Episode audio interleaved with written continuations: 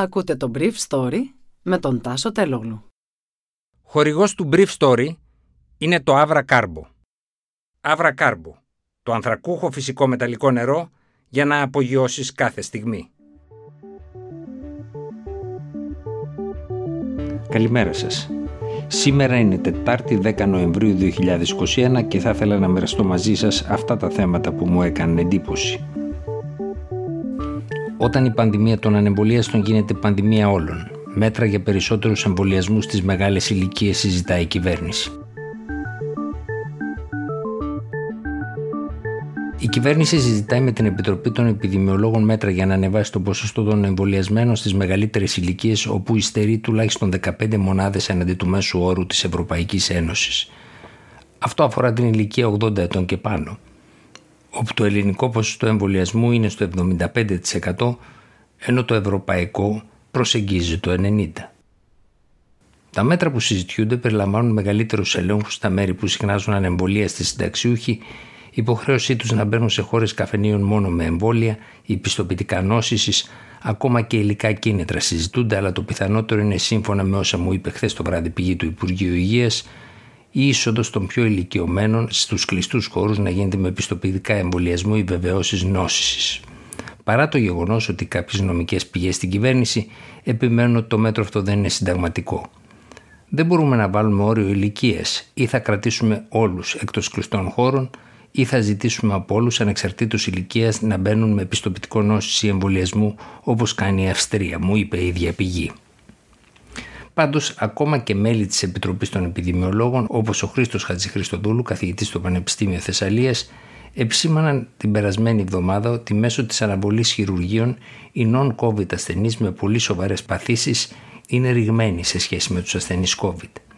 Ένας άνθρωπος που πρέπει να χειρουργηθεί για ανέβρισμα κοιλιακή αορτής, είπε ο κ. Χατζηχρηστοδούλου στο ιατρονέτ, γιατί αλλιώς κινδυνεύει να πάθει ρήξη και να πεθάνει, δεν χειρουργείται επειδή πήρε τη θέση του ένας 80χρονο ανεμβολίαστο που είχε τη δυνατότητα να προστατευτεί και δεν το έκανε. Μπορεί να ακουστεί σκληρό, αλλά το θέτω ως ερώτημα. Είναι ηθικό, γιατί να έχει προτεραιότητα; Αυτού του είδους οι συζητήσεις δεν γίνονται μόνο μεταξύ των ειδικών αλλά και στο επίπεδο της κυβέρνησης και δεν γίνονται τώρα αλλά ολόκληρο το τελευταίο δίμηνο και δεν γίνονται μόνο στην Ελλάδα. Όπως γράφει το Inside Story στη σημερινή του έκδοση στην Ελβετία για παράδειγμα μαζί με την ευτραστότητα της υγείας και την ηλικία για το αν θα εισαχθούν κάποιοι στη ΣΜΕΘ και θα διασωληνωθούν παίζει ρόλο και το κατά πόσο έχουν κάνει το εμβόλιο. Το εμβόλιο δηλαδή είναι παράγοντας που συνηγορεί υπέρ της προτεραιότητάς τους στην εισαγωγή στις ΜΕΘ εξαιτίας του γεγονότος ότι οι εμβολιασμένοι έχουν περισσότερες πιθανότητες να ζήσουν. Πάντως, μια στατιστική του ελβετικού ΕΟΔΗ, του BAG, δείχνει ότι η πλειοψηφία των εισαγωγών στην κεντροευρωπαϊκή χώρα αφορούσε ανεμβολία στους αλλά νεότερης ηλικίας ασφαλισμένους μέχρι το τέλος του καλοκαιριού. Στη συνέχεια, όσο προοδευτικά προχωρούσε η πανδημία στο τέταρτο κύμα της, οι διασωληνωμένοι εμβολιασμένοι γινόταν όλο και περισσότεροι. Στο τέλος Αυγούστου οι ανεμβολίαστοι στις ελβετικές ΜΕΘ έφταναν το 55%, 36% ήταν εμβολιασμένοι και 7% είχαν άδεια ευκρίνηση καθεστώς.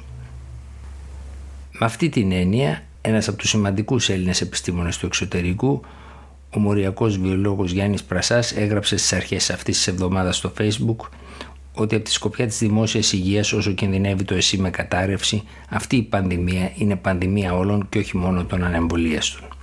Τα στοιχεία της χθεσινής μέρας και των προηγούμενων 24 ώρων δείχνουν ότι ενώ δεν είμαστε ακόμα στην κορυφή του δεύτερου κύματος που κόντεψε να διαλύσει το σύστημα υγείας στην Βόρειο Ελλάδα πέρσι τον Νοέμβριο κινδυνεύουμε στο τέλος του μήνα να την ξεπεράσουμε με έκρηξη της θνητότητας. Χθες, 9 Νοεμβρίου, είχαμε 8.613 κρούσματα με 486 διασωληνωμένους, εκ των οποίων το 16% είναι εμβολιασμένοι. Πέρσι στις 9 Νοεμβρίου, χωρίς καθόλου εμβόλια, είχαμε την ίδια μέρα 239 διασωληνωμένους και 1.490 κρούσματα. Ήταν το Brief Story για σήμερα Τετάρτη 10 Νοεμβρίου 2021.